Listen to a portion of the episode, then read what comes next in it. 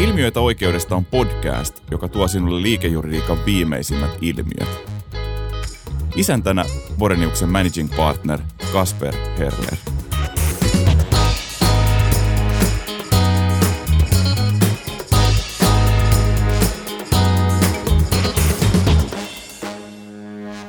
Tänään olisi tarkoitus keskustella terveystiedosta, sen kaupallistamisesta ja, ja sitä koskevasta sääntelystä. Ja tästä aihepiiristä mulla on täällä mun kanssani tänään keskustelemassa Peter Hänninen ja Samuli Simujoki meidän TNT-praktiikasta. Tervetuloa. Kiitos. Kiitoksia.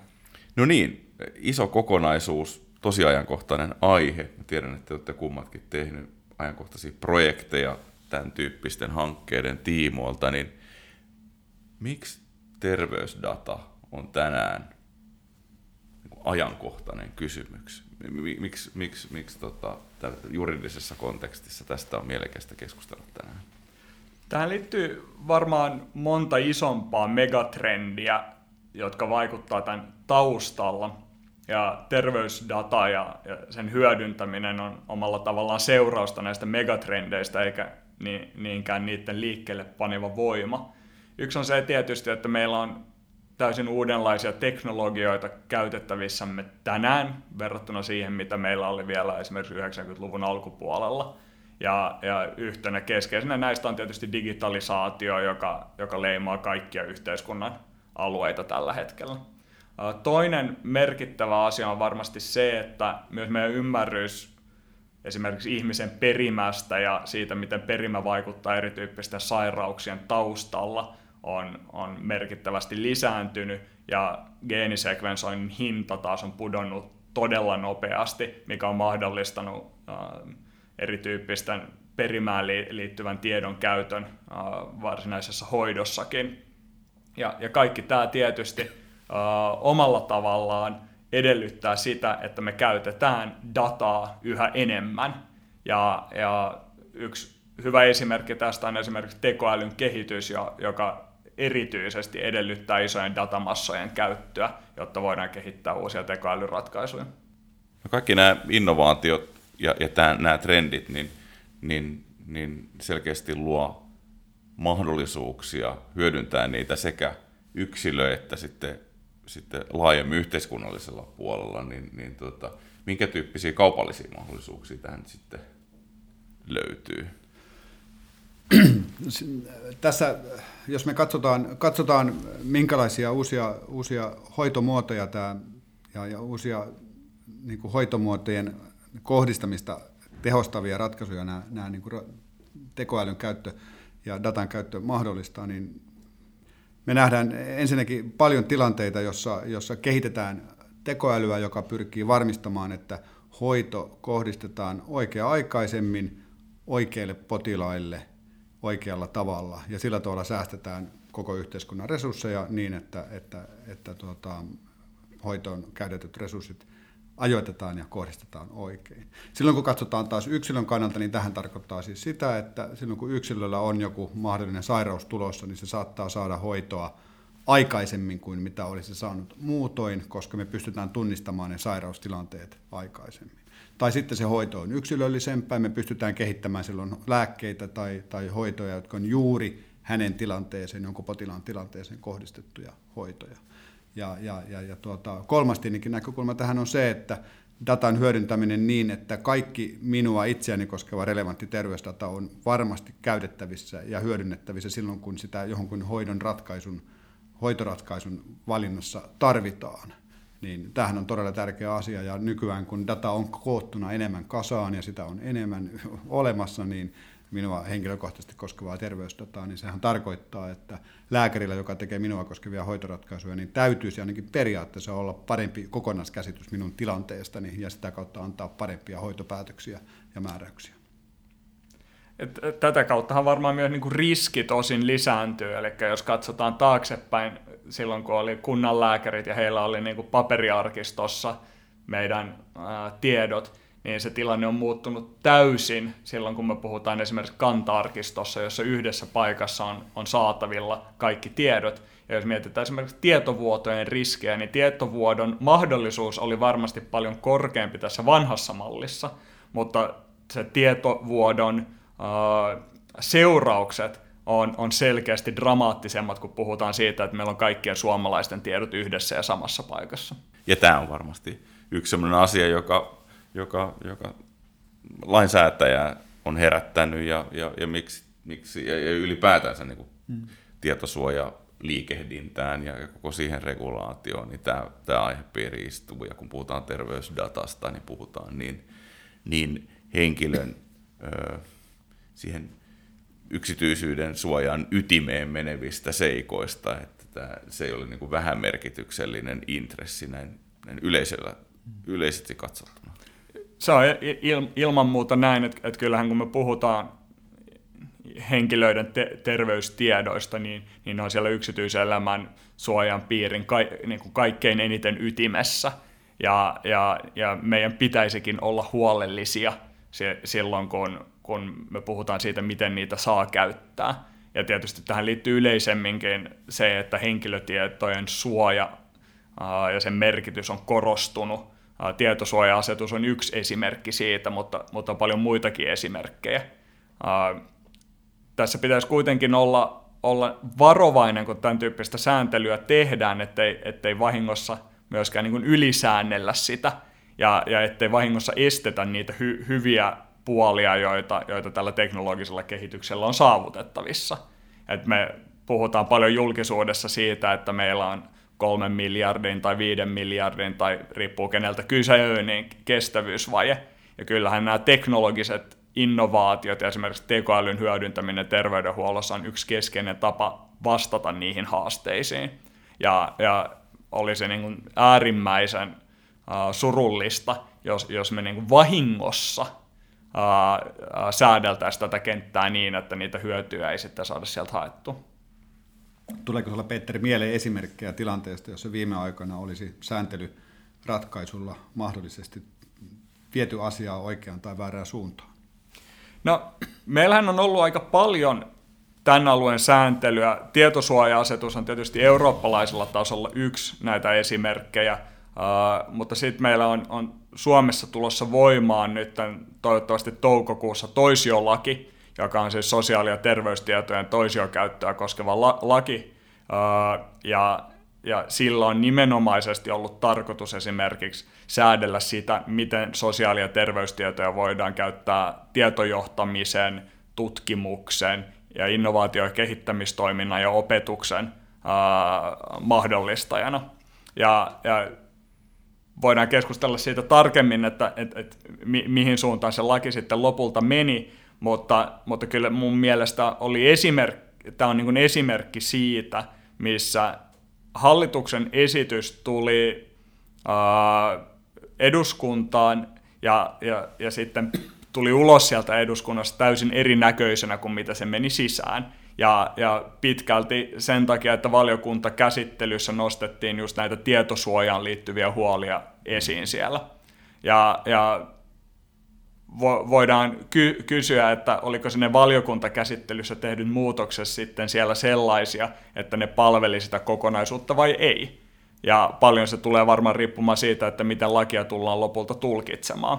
Mutta yksi esimerkki tästä oli esimerkiksi se, että kun hallituksen esityksessä oli lähdetty siitä, että suostumuksen perusteella, eli henkilön informoidun tietoisen suostumuksen perusteella olisi voitu käyttää henkilön terveystietoja kehittämis- ja innovaatiotoimintaan, niin äh, äh, la, laki äh, tuolla valiokuntakäsittelyissä lakia muutettiin sillä tavalla, että tämä ei ole mahdollista. Ja, ja kyllä ainakin itselleni herää se kysymys, että kunnioitetaanko tässä sitä henkilön itsemääräämisoikeutta vai ei sitten loppupeleissä. Niin tämä siis tarkoittaa sitä, että tällä hetkellä edes informoidulla suostumuksella minä en pystyisi antamaan suostumustani tämmöiseen innovaatiotoimintaan, jossa käsitellään minun omia terveystietojani. Ju, juuri näin, tai ainakaan et toisiolain nojalla. Ja, ja tämä on, on ehkä, mikä liittyy ylipäätänsä tähän tietosuojasääntelyn kenttään tällä hetkellä semmoinen isompi ongelma, että, että että se kenttä on, on fragmentoitumassa yhä enemmän kuin mitä se oli aikaisemmin. Ja, ja esimerkiksi itselleni ei ole täysin selvää, että sovelletaanko toisiolakia, tietosuojalakia ja tietosuoja-asetusta erillään vai, vai kumulatiivisesti. Eli toisin sanoen, onko niin, että toisiolaki nyt kieltää suostumuksen käytön kehittämis- ja innovaatiotoiminnassa, jos se olisi tietosuoja-asetuksen mukaan mahdollista vai ei. Ja, ja nämä on kuitenkin aika merkittäviä kysymyksiä, sanotaanko ehkä vähemmän meidän sairaanhoitopiireille, mutta enemmän äh, yrityspuolella, missä on kuitenkin totuttu operoimaan ja missä on vähemmän mahdollisuuksia ehkä operoida muilla käsittelyperusteilla kuin suostumuksella. Siis sääntely on hankala laji tässä, tässä suhteessa, että se edellyttää aika paljon niin kuin ymmärrystä siihen, siitä kontekstissa ta, ja, ja niin kuin niiden uhkakuvien ö, niin kuin parempaa ymmärrystä. Niin kuin elävästä elämästä pari esimerkkiä, mitä, mihin itse on törmännyt, niin liittyen juuri tavallaan tähän digitaalisessa muodossa tietokannoissa olevaan terveysdataan niin kuin perheen näkökulmasta, että, että vanhempana niin, niin tänä päivänä ei esimerkiksi pääse oman, oman teinin terveysdataa näkemään ilman, ilman tota per, lapsen, lapsen suostumusta, mikä niin kuin perhe, perhetilanteessa niin kuin vanhempana niin kuin monimutkaistaa tilanteita aika lailla. Ja, ja, ja sitten on törmännyt senkin tyyppiseen tilanteeseen, että kun on, jos on lapsen sijaisvanhempi, niin sijaisvanhemmat, jotka hoitaa lasta täyspäiväisesti, niin ne ei pääse esimerkiksi kiinni sen lapsen terveysdataan, jolloin niitä joutuu lääkäri lähettelemään paperit, paperitse kotiin. Että tämä on niin kuin tavallaan vain osoitus siitä, että semmoinen, semmoinen niin kuin tiettyjen ikään kuin teoreettisten tai hyvin niin kuin harvaluontoisten uhkakuvien niin kuin, mukaan sääntely niin, niin voi johtaa sit siihen, että pyllistetään semmoiseen niin käytännönläheisyyteen ja, ja, ja, ja tavallaan eliminoidaan sen, sen tyyppisiä toimivuuksia siinä järjestelmässä. Tietosuojahan on yksi perusoikeuksista, mutta kovin usein tuntuu, että silloin kun arvioidaan näitä tietosuojan rajoja, niin me, meiltä jää puuttuma, puuttumaan tämä tasapaino peru, tämän perusoikeuden ja muiden intressien välillä. Ja, muiden, ja, ja, ja tämä näkyy siis sitä kautta, että, että jos tulee tilanteita, joissa, jossa, jossa on juuri kuten totesit, niin pieni mahdollisuus, että tie, jonkun tiedon jakaminen johtaisi haitalliseen lopputulokseen, niin se fakta, että sen tiedon jakaminen 99 tilanteessa sadasta johtaisi positiiviseen lopputulokseen, niin kuitenkin se tietosuojariski saattaa voittaa sen arvioinnin. Ja, ja mä toivoisin kyllä, että tämmöistä punnintaa tehtäisiin niin, niin sitten niin kuin käytännön tilanteissa, kun arvioidaan näitä kriteereitä, milloin johonkin tietoon pitää päästä tai milloin sitä voi jakaa, ja toisaalta tuossa lainsääntelytilanteissa.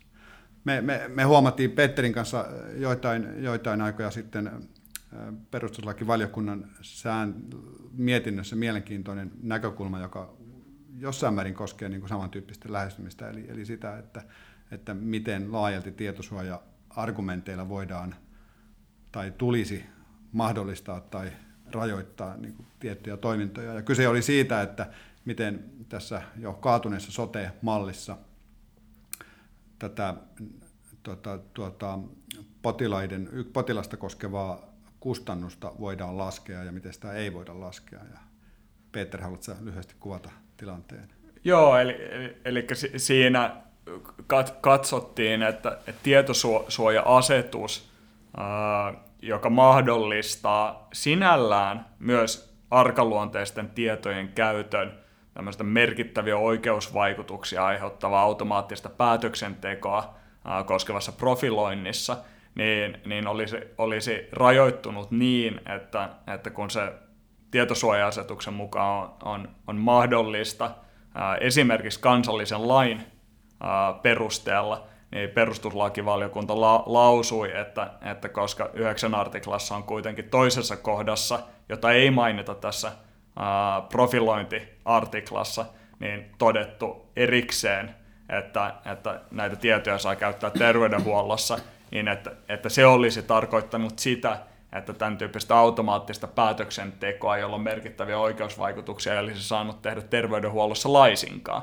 mikä on, on tietysti ehkä omasta mielestä ainakin niin kuin täysin hullu päätelmä, kun samaan aikaan meillä on todella paljon hankkeita ja me investoidaan todella paljon siihen, että kehitetään juuri automaattista päätöksentekoa, profilointia terveydenhuoltoon. Juuri sen takia, että voitaisiin hoitaa potilaita paremmin, tarjota heille parempaa hoitoa aikaisemmin, halvemmalla, tehostaa ää, terveydenhuoltoa, niin, niin meidän pitää olla, niin kuin, juuri niin kuin Kasper sanoi tässä, niin kuin hyvin varovaisia ja osoittaa niin kuin suurta ymmärrystä si- sille, että mihin tämän tyyppiset tulkinnat käytännössä tulee johtamaan. Eli tarkoitatko sanoa, että tämän perustuslakivaliokunnan tulkinta johtaisi siihen, että me emme voisi käyttää profilointia sairauksien tunnistamiseen? Niin, ei, ei, ei kai se niin profilointia sinällään kieltänyt, mutta se tulkinta olisi, olisi voinut johtaa sen tyyppiseen päätelmään, että, että silloin kun tämän tyyppinen profilointi sisältää automaattista päätöksentekoa, jolla on merkittävä oikeusvaikutuksia, niin silloin se olisi ollut aina kielletty terveydenhuollon piirissä.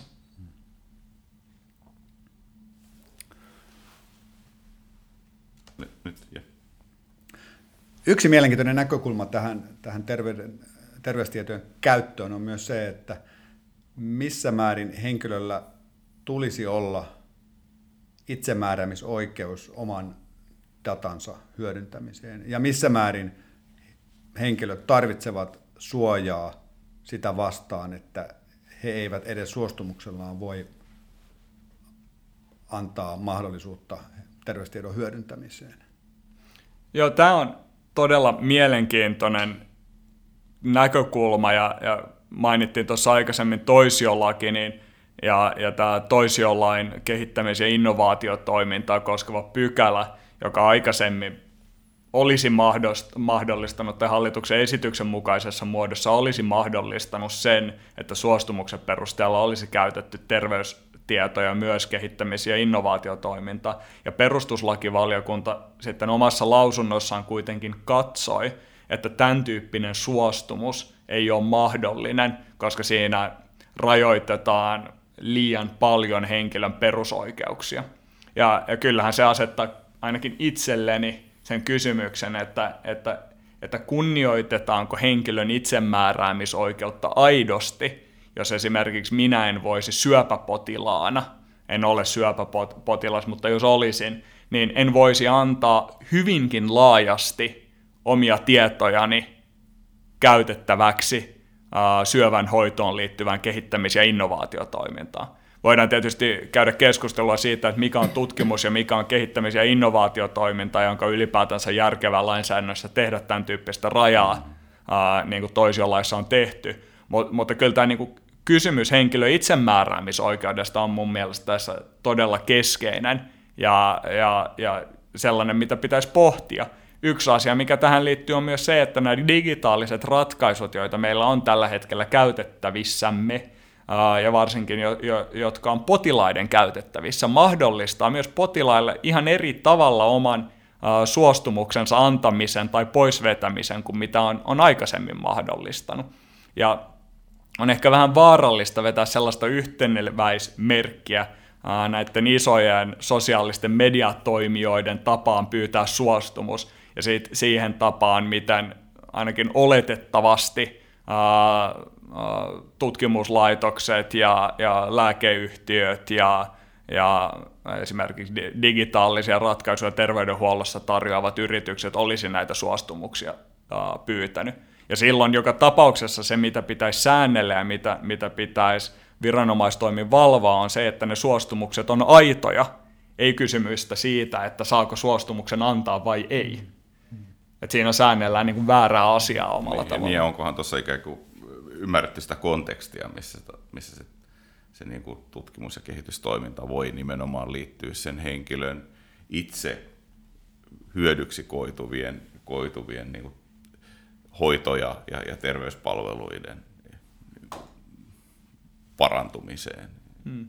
E, ju, ju, juuri näin. Ja tässäkin nyt tietysti, niin kuin tuossa mainittiin aikaisemminkin, on tämä iso kysymys siitä, että no miten tätä toisiolakia nyt tulkitaan sitten suhteessa muuhun lainsäädäntöön. Että esimerkiksi tietosuoja-asetuksessahan suostumus on ihan pätevä peruste terveystietojen käsittelemiseen silloin, kun se suostumus on, on, on aidosti nimenomainen ja, ja informoitu. Mutta ennemminkin mä kantaisin just huolta siitä, että miten mahdollistetaan henkilöille se niiden itsemääräämisoikeuden käyttö. Ja mietittäisiin esimerkiksi, minkä tyyppisiä digitaalisia ratkaisuja me voidaan terveydenhuollon piirissä kehittää silleen, että ihmiset aidosti voisi tehokkaasti disponoida niistä heidän omista terveystiedoistaan. Ja, ja ainakin mä itse uskon, että, että se on siihen suuntaan, mihin, mihin tämä kenttä on menossa – ja, ja sen tyyppinen lain, lainsäädäntö ja sääntely, jolla yritetään niin kuin estää tätä kehitystä, ei, ei palvele potilaita, se ei palvele uusia hoitojen kehittämistä, ja, ja mä uskon, että loppupeleissä se ei myöskään palvele niitä tietosuojasääntelyn päämääriä.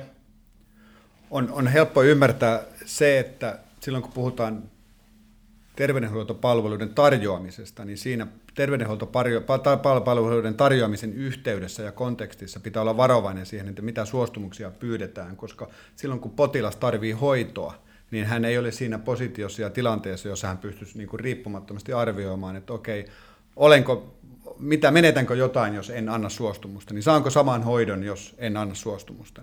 Mutta nämä, nämä tilanteet, joissa puhutaan tiedon hyödyntämisestä tutkimukseen, niin ne on kyllä helppo irrottaa siitä hoitotilanteesta ja varmistaa, että se suostumus on informoitu ja täysin riippumaton siitä hoitotilanteesta ja hoidon saamiseen liittyvistä kysymyksistä.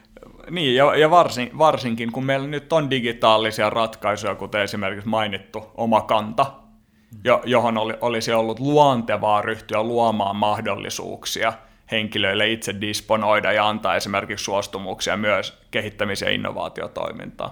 Ja, ja, ja oltaisiin mieluummin käyty sitä keskustelua siitä, että, että minkä tyyppistä informaatiota pitää antaa, miten laajoja tai suppeita nämä suostumukset voi olla – kun tehdä tämän tyyppistä ehkä vähän keinotekoista rajausta ensinnäkin tutkimuksen ja kehittämis- ja innovaatiotoiminnan välillä, ja sitten todeta, että kehittämis- ja innovaatiotoiminta tämän tyyppinen suostumus ei ole ylipäätänsä mahdollinen perusoikeussyistä. Mitäs Peter sitten, jos joku potilas ottaisi omat datansa sieltä terveydenhuoltoyksiköstä ja luovuttaisi ne yksityiselle toimijalle, joka ei ole terveydenhuoltoyksikkö, ja antaisi sille suostumuksen datan hyödyntämiseen? No, tämä onkin äärimmäisen mielenkiintoinen kysymys, ja, ja tämä palautuu osin siihen, että, että miten tätä toisiolakia nyt pitäisi tulkita. Eli jos toisiolakia tulkitaan niin, että, että tämän tyyppinen terveystietojen toissijainen käyttö on aina toisiolain piirissä, niin silloinhan se ei olisi mahdollista. Mutta jos tulkitaan toisiolakia niin, että toisio, toisiolaki on vain vaihtoehtoinen käsittelyperuste, niin, niin silloinhan voitaisiin sitten soveltaa suoraan tietosuoja-asetuksen yhdeksän artiklaa, jossa suostumuksen perusteella terveystietoja voidaan käsitellä. Entä Petteri, jos kuvitellaan tilanne uusi skenaario, minä menen omakantaan ja haen sieltä kaikki omat terveystietoni ja luovutan ne saksalaiselle yksityiselle yritykselle – ja annan sille suostumuksen omien terveystietojen hyödyntämiseen tutkimuksessa ja tuotekehityksessä. Ja tätä saksalaista yhtiötä toisiolaki ei koske. No, siinä tapauksessa ainakin tilanteen pitäisi olla suhteellisen selvä, että tietoja voi käyttää tietysti nyt sillä edellytyksellä taas, että muu tietosuojasääntely, eli tietosuoja-asetus ja siinä olevat rajoitukset, niin niitä noudatetaan. Eli suostumuksen pitää olla aidosti pätevä, informoitu, nimenomainen – pitää noudattaa muita tietosuojaperiaatteita, joita asetuksessa on, mutta, mutta en, en näkisi siihen mitään suoranaista estettä. Voiko tämä johtaa itse asiassa siihen, että me nähdään, että, että tämän tyyppinen henkilötietojen käsittely ja, ja tekoälyratkaisut pakenee Suomesta jonnekin muualle, jossa lakisen lainsäädäntö on joustavampi? Tämä, tämä on hyvä kysymys ja, ja, ja, ja Tämä liittyy mielenkiintoisella tavalla siihen, että kun tietoase- tietosuoja-asetuksessa ja esimerkiksi kilpailuoikeus puolella on haluttu yhä enemmän korostaa sitä, että tiedon pitää olla liikkuvaa. Eli toisin sanoen, että, että henkilöllä pitää olla oikeus saada omat tietonsa koneluettavassa muodossa ja oikeus siirtää ne toiselle rekisterin pitäjälle. Ää, niin en näkisi mahdo, mahdottomana, että meillä alkaa olla erityyppisiä dataoperaattoreita, jotka henkilöiden suostumuksella ja valtuuttamana lähtee keräämään dataa ja, ja disponoi siitä sitten niin kuin, niin kuin, ää, tietosuoja-asetus mahdollistaa, mutta, mutta kyllä silloin tämmöinen kansallinen tiukempi sääntely niin, niin on ehkä vaikea nähdä, että se, se toimii pitkässä juoksussa. No niin, näin lopuksi lyhyt ytimekäs kysymys. Mitä pitäisi tehdä? Se, se onkin loistava kysymys. Mitä helppoja vastauksia ei, ei varmaan ole, mutta kyllä yksi keskeinen asia, mikä tästä keskustelusta on noussut esille, on se, että meidän pitää varoa sitä, että ei lapsimme pesuveden mukana. Eli toisin sanoen, että kun meillä on teknologisen kehityksen kautta mahdollisuus kehittää parempia hoitoja, löytää kustannussäästöjä, tarjota uusia hoitomuotoja sairaille, niin me ei haluta sääntelyn keinoin estää sitä, samaan aikaan kun me ilman muuta halutaan huolehtia siitä, että ihmiset perusoikeudet toteutuu ja että henkilöiden tietosuojasta huolehditaan. Mutta pitää olla hyvin herkkänä sille, että, että näiden eri intressien välillä löytyy oikea tasapaino. Tämä kiteytti mun mielestä aika hyvin. Kiitos Peter ja Samuli. Kiitoksia. Kiitos. Hei, jos pidit tästä podcastista ja haluat kuulla lisää oikeudellisista ilmiöistä, käy kuuntelemassa myös aikaisemmat lähetykset SoundCloudista tai iTunesista.